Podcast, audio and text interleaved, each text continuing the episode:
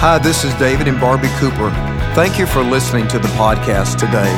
It's always a privilege to share this time with you. Remember to subscribe to our podcast and follow us on social media.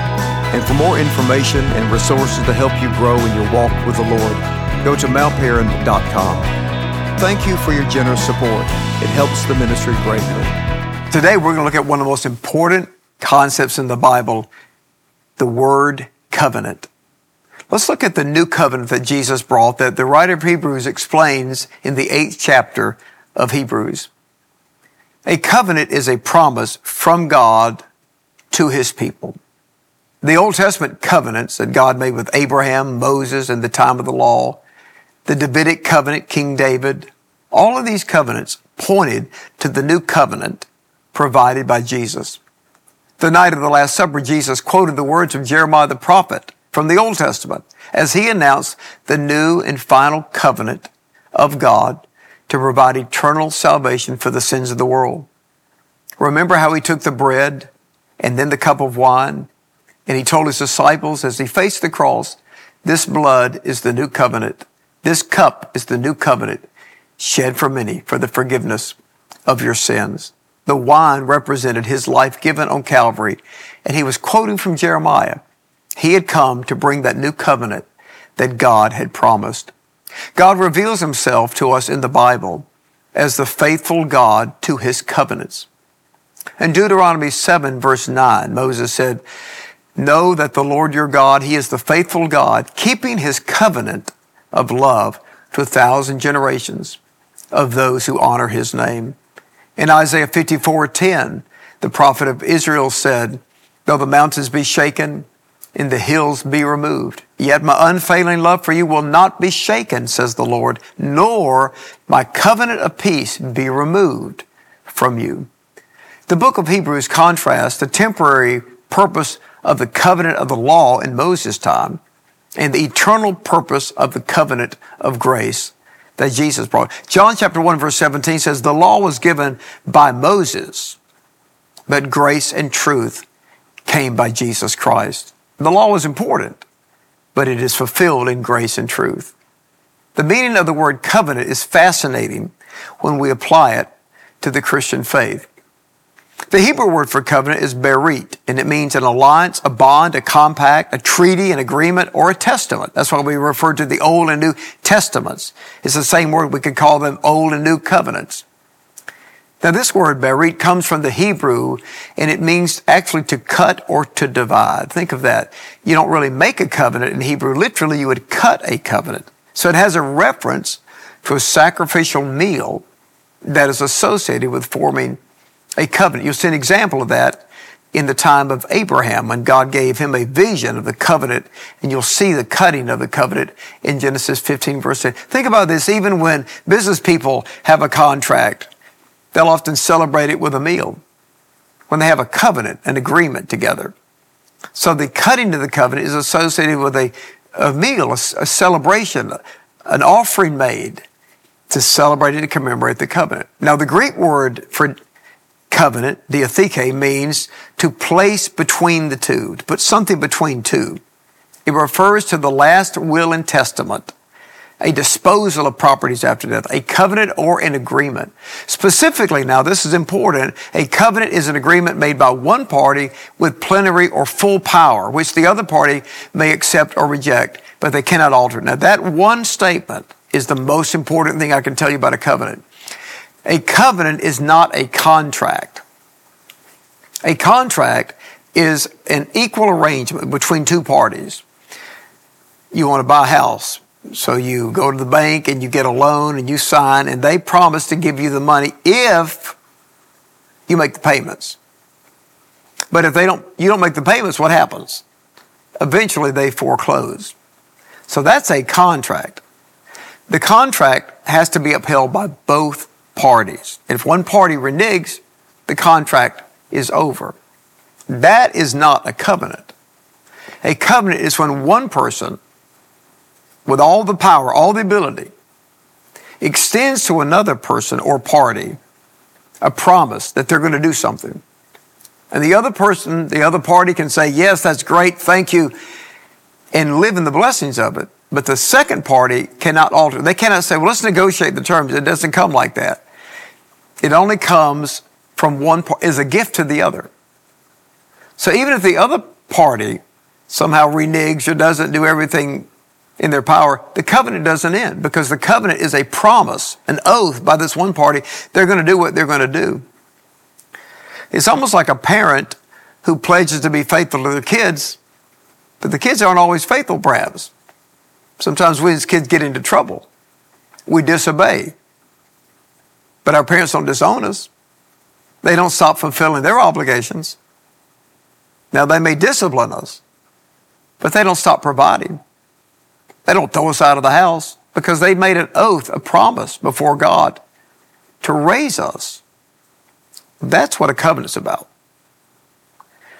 And I'll give you this example marriage is a covenant. It's called a covenant in Malachi 2:14. And the reason marriages often don't work for people is because they're trying to make them work as a contract. So they say, "Well, I'll do this if you'll do that." That's a prescription for disaster in marriage. Marriage is based on I'm going to love you regardless because we're all going to fall short. We're all going to sin. We're all going to make mistakes. Marriage won't survive as a contract, but it will thrive as a covenant. So God's covenants are His promise to us based on His power to provide for us. We can accept it. We could reject it, say, I don't want to be involved. But we don't get to negotiate with God the terms of the contract. And the beauty of that is, even if we're faithless, He remains faithful. 2 Timothy 2.13 says. Try to get your mind around that. If we are faithless, He, God, remains faithful. For He cannot deny Himself. He can't break His word. He won't alter His covenant. Now, we may experience the consequences of being faithless, but God hasn't changed His blessings to us. He hasn't changed His commitment to us.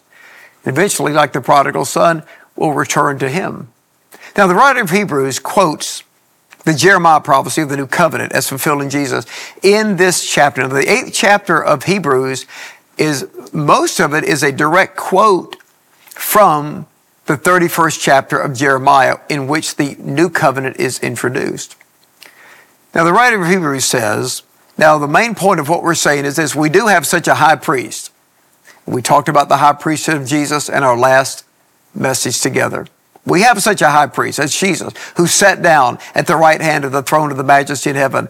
Jesus, he sat down, he finished the work. He serves in the true sanctuary, the true tabernacle set up by the Lord, not by mere human beings. He's in heaven, in other words. But in fact, the ministry Jesus has received is as superior to theirs, he means the Old Testament priest, as the covenant of which he is mediator is superior to the old one, since the new covenant is established on better promises. So he says that just as Jesus fulfilled the Old Testament priesthood and that that's over, Jesus is our priest, he's also finished the old covenants because of his death, burial, and resurrection. He's brought us the new covenant of eternal salvation. So here the writer of Hebrews draws a sharp contrast between the old and the new covenants. Let's continue to read what he tells us about contrast in the old covenants with the new. For if there had been nothing wrong with that first covenant, that means the covenant of the law, no place would have been sought for another covenant. But God found fault with the people. He didn't find fault with the law. He found fault with us because we're sinful. We can't keep the law. But God found fault with the people and said, The days are coming, declares the Lord, when I will make a new covenant. Notice that God didn't say we will make. That would be a contract. A contract is a we agreement. A covenant is an I agreement. It's a promise by one party to the other. God says, I will make a new covenant with the people of Israel and the people of Judah. In fact, it's to all people. It will not be like the covenant I made with their ancestors when I took them by the hand to lead them out of Egypt because they did not remain faithful to my covenant and I turned away from them, declares the Lord. He didn't mean that he disowned them, but God did have to discipline. The same way a parent doesn't disown us. They're, they still provide, they still care for us, but they discipline us. That's why they spent those years in the desert. That was the consequences of their disobedience because the covenant contains blessings and it also contains consequences of disobedience. And when you accept the covenant, you get to accept both. The same way you with your parents. You can accept their blessings, you also have to accept their discipline, but they don't disown you. In verse 10, he says, This is the covenant. God says, I will make and establish with the people of Israel. After that time, declares the Lord, I will put my laws in their minds and write them on their hearts. That's the new birth Jesus talked about. Not keeping an external law, but saved on the inside, trusting God with your heart and mind. God says, I will be their God and they'll be my people. No longer will they teach their neighbor or say to one another, know the Lord, because they'll all know me from the least of them to the greatest. They'll have a personal relationship with God. And I love this part of the new covenant. I will forgive their wickedness and remember their sins no more. Think about that. That's Hebrews chapter 8, verse 7 through 13. But it's a direct quote from Jeremiah in the Old Testament. He says the old covenant was temporary. It was a covenant of law. The people couldn't keep the law. They disobeyed God. But the new covenant is a covenant based on grace, and it has fulfilled the old and it has replaced the old. So he says now, second of all, that the old has gone, the new has come. The old covenant is gone, it's over, the new covenant has come in Christ. And I want to pause and say that's true in so many things in life. The old has to go first before the new has come. And very, the sequence of that is important. And it's a great application to all of life. And it's taught all through the Bible in so many other areas of life. I'll give you one example. Ephesians chapter 4, verse 22 through 24. He says, Put off the old self, which has been corrupted as deceitful desires. Put on the new self, which is being created to be like God in righteousness and true holiness. You always have to get rid of the old before you're ready for the new. And you can apply that to every part of your life. So the old covenant of Moses and the law, the old covenants made, they all pointed to Jesus and they're gone. The new covenant is here. Let's continue reading in the book of Hebrews, chapter 7. And now, verse 13, chapter 8, verse 13, he concludes all this by saying, by calling this covenant new, that is the work of Jesus. He, God, has made the first one, the first covenant, obsolete. And what is obsolete and outdated will soon disappear. This little verse of scripture contains so much truth. First of all, he lets us know that when the new comes, the old is obsolete, outdated, and will soon disappear. And that's true of the old covenant of the law. It's obsolete now. We don't have the, the sacrifices of the Old Testament. We don't have to keep all the Sabbath regulations. But you know, this is true for life. When the new comes in your life, this is what keeps people from changing. They keep holding on to the old and they want to add the new to the old. Now you got to let the old go, whatever it is, in your relationships, in your behavior, in your habits, in your plans, in your dreams, and you can apply this to any area of your life. This is how change comes about, and it's why change is difficult for people to keep holding on to the old. You've got to realize sometimes that the old things in your life are obsolete. You ever looked in your closet and said, nobody's wearing that anymore? It's obsolete. Somebody tries to give you something that's an antique. Barbie and I, we, we don't like antiques. We like living in the now. You think it's kind of obsolete. What am I going to do with that? You can apply this to everything in your life. Well, the old covenant laws were great then, the sacrificial system, it had its day, but it was pointing to something better. It's obsolete. Nobody uses that anymore. It's outdated. And it will soon disappear. This is why companies go under and churches go under and relationships fail because people keep holding on to the old. They keep trying to live in the good old days and the world keeps changing and eventually everything just disappears. It's gone. God is a God of new things and you can apply that to every part of your life. Revelation 21 and 5, God says, I make all things new. And Jesus brought a new covenant, a final covenant. Now, it also means that the new birth, the new covenant speaks of the new birth Jesus talked about. You must be born again. It also means that the old is gone, the new has come. That's what Paul says in 2 Corinthians 5.17, one of the most well-known verses in the New Testament among Christians. If anyone is in Christ, he or she is a what? New creation. And what does it mean to be a new creation? The old is gone, the new has come. You see, God is always about changing things in our lives, not maintaining traditions. It's always been a paradox to me how many churches get stuck in traditions and we're worshiping a God who makes all things new. God delights in getting rid of the old and letting the new come. And you can't have the new until you get rid of the old. So maybe today in your life, in a very practical application of this message, you need to think about some old things, old relationships, old items in your house, old ways of doing things at work, old traditions in your church. Maybe you need to think about getting rid of the old, making some room for God to do something new in your life because you can't get the new until you get rid of the old. Then he tells us according to Jesus' teachings about this new and old, that God pours new wine into new wineskins when he gave that beautiful parable in Mark chapter 2 and verse 20. He said, No one pours new wine into old wineskins. If he does, the wineskin will burst and both the wine and the wineskin will be ruined. No, he pours new wine into new wineskins. If you want new blessings of God today, you got to get some new wineskins. You got to change the way you're doing things. You got to get rid of your traditions. You got to grow in some new areas of life. The practical application is so powerful for all of us to be open to the things that God is doing and desires to do in our lives and our ministry today.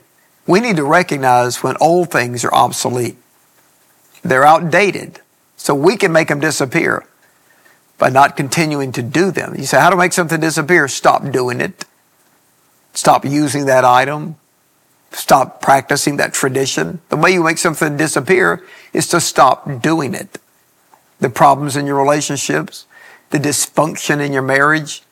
You say, I need, I need all that to end. Stop doing it and it will disappear. We need to recognize there are times that things are obsolete. It's outdated. It's not working anymore. We need to make it disappear and end in our lives by not continuing to repeat the bad habits. God is the source of new things. We can get a new word from Him today. You can hear God speak to you. You get a new way to go in your life. You can see new wonders of His grace in your own experiences. God says in Isaiah 43 verse 18, see, I am doing a new thing, says the Lord. He is the God seated upon the throne of this universe who says, I'm making everything new. Jesus came to bring us a new covenant. He fulfilled the old. The old is gone. The new has come. And that is how God works in our personal lives as well. If you're stuck today, you've got things that are old, habitual, they're not working anymore, they're frustrating. Today, say, Lord, I'm tired of these things. They're old, they're obsolete. I'm going to make them disappear, Lord. I'm going to stop doing this. I'm going to stop acting this way. I'm going to stop doing these habits. I'm going to stop practicing these traditions. Make a commitment today to let the old and outdated become obsolete. Make it disappear in your life today. Open your heart to the new things that God will do for you. Let's join together in prayer. Lord, we thank you that you are the God of new things and the new beginnings. And I pray for every person today that you will help them to end the old, the outdated, the obsolete. May they make it disappear today by deciding to no longer do those things, practice those things, function by those traditions, and open their hearts today to the new things that you have the power to bring in their lives. Father, make everything new for them today in Jesus' name.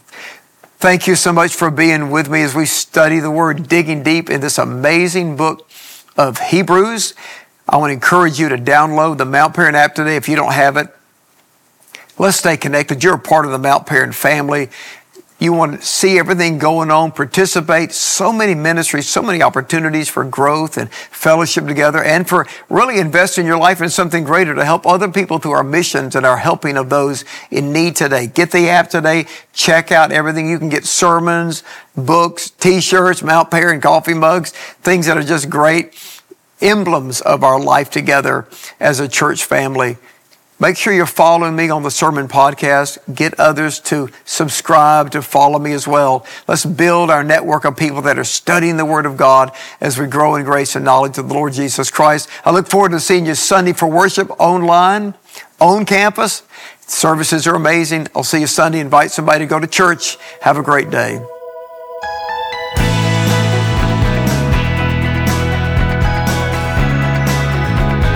I trust the message has been an encouragement to you today.